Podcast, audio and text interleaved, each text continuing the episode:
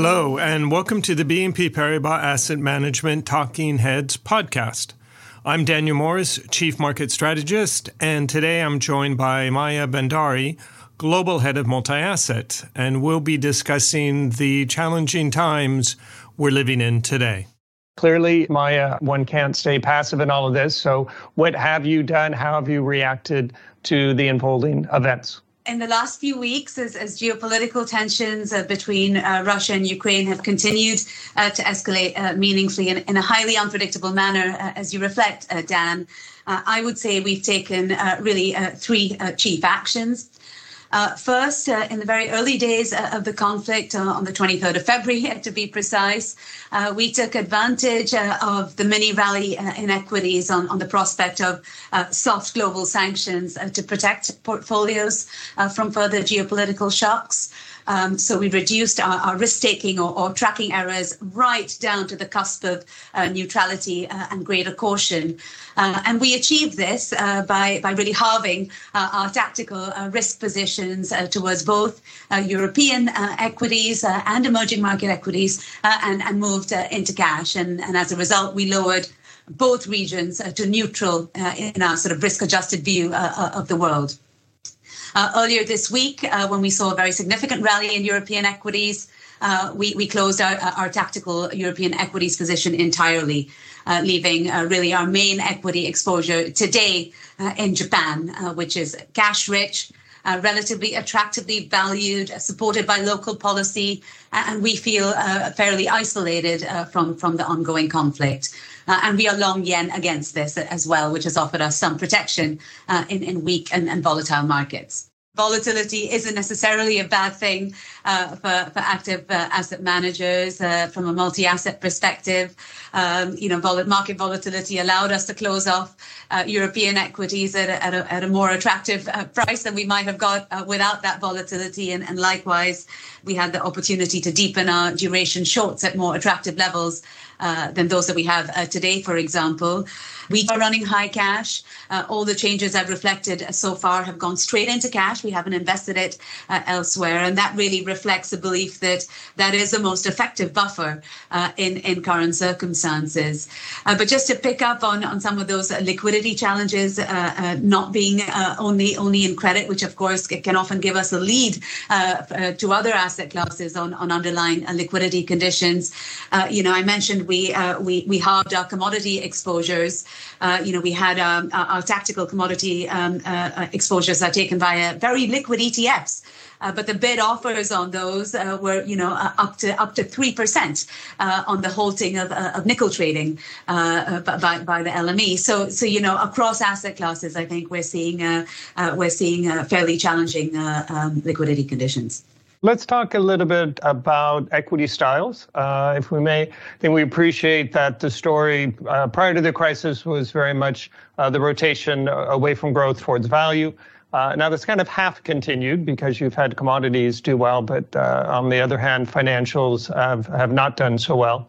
Uh, has uh, the recent events, has that changed your expectations for relative performance, growth, and value? Is there going to be a differentiation uh, within growth, types of growth or regions? So I'm just curious in what way, if at all, things have changed. The discount rate, if you will, for, for equities has, has fallen very sharply.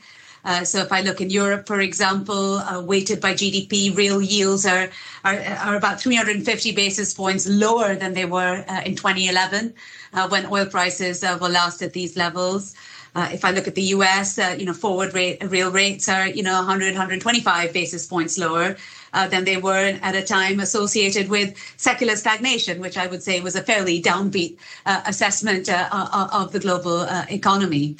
now, perhaps threading this uh, to equities, uh, perhaps one reason that growth hasn't done better, maybe that others uh, like us uh, uh, expect uh, further movements, significant moves in, in real yields or, or discount rates more broadly as, as, central banks respond to significant underlying inflation pressures, which long duration growth stocks broadly, and broadly is important here because it's the broad picture that I'm speaking of, are, are particularly vulnerable. And And I think it's fair to say that, you know, again, broadly, uh, growth stocks uh, have enjoyed a, fairly unusual sweet spot uh, in recent years. You know, the discount rate uh, applied to future cash flows uh, has been anchored ever lower uh, by real yields, while, while cash flows have been boosted hitherto by, by rising break evens. Another way of putting this is that the two chief drivers of, of most, not all, but most asset market returns cash flows and discount rates uh, have been very, very positive uh, uh, for growth stocks.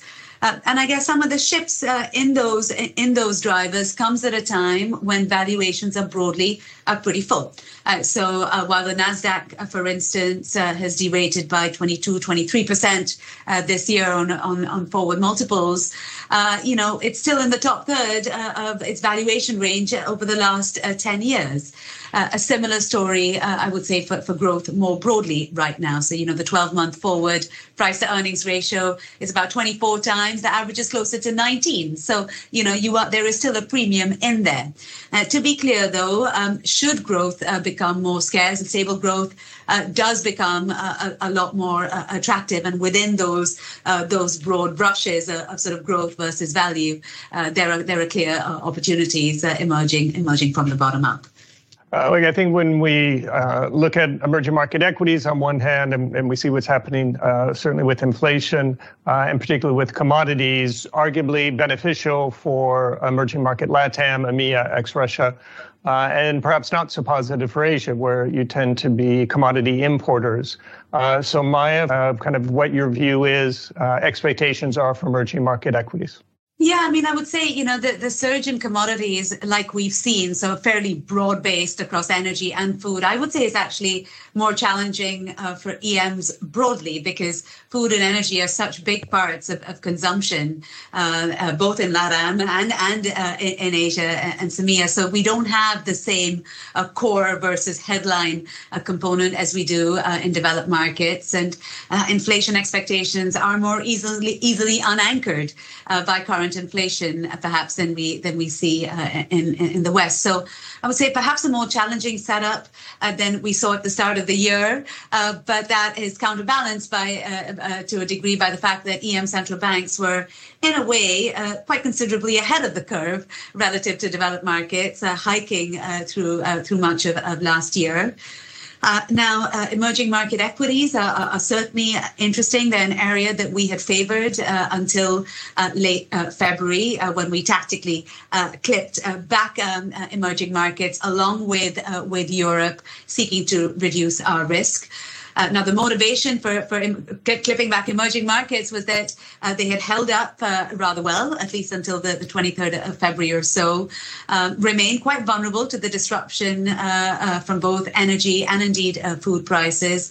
and there was, you know, there, there were some risks, if you will, to watch around China's posturing, both around policy more broadly and indeed around, around the conflict. So these, but these were strongly tactical moves seeking to reduce risk uh, at the very start of this conflict. Uh, when I look today, I would say EM um, uh, sort of sits alongside uh, Japan as being uh, attractively uh, valued. And at least in China, and this is quite important, policy is pulling in the opposite direction to, to developed markets, which is also supportive. I mean, you know, I guess China started pulling in the opposite direction a year ago when developed markets continued to ease, and China very much decided not to, thereby delivering tightening in relative terms versus the rest of the world. Uh, this year, it's seeking to unwind some of that, uh, which uh, um, is is uh, positive uh, for certainly for some of the riskier EM assets. So I think we have time for a lightning round question. So just a quick response on your highest conviction view right now. Well, from a multi-asset standpoint, uh, highest conviction view is being uh, short duration. Uh, I guess in addition to what we've already discussed, um, uh, uh, I might add that you know from a purely multi-asset perspective, uh, you know I, I think um, we question the role of government bonds as a source of diversification. You know the nice thing about a bond is you're shown what you'll be paid.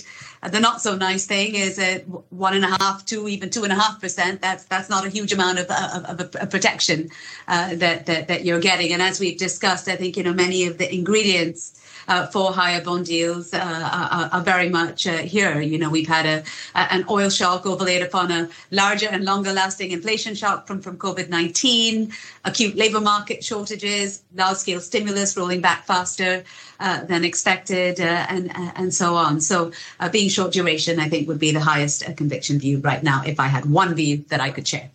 Well, that's all we have time for today. If you'd like more information, please reach out to your BNP Paribas Asset Management contact or check out our Investors Corner blog.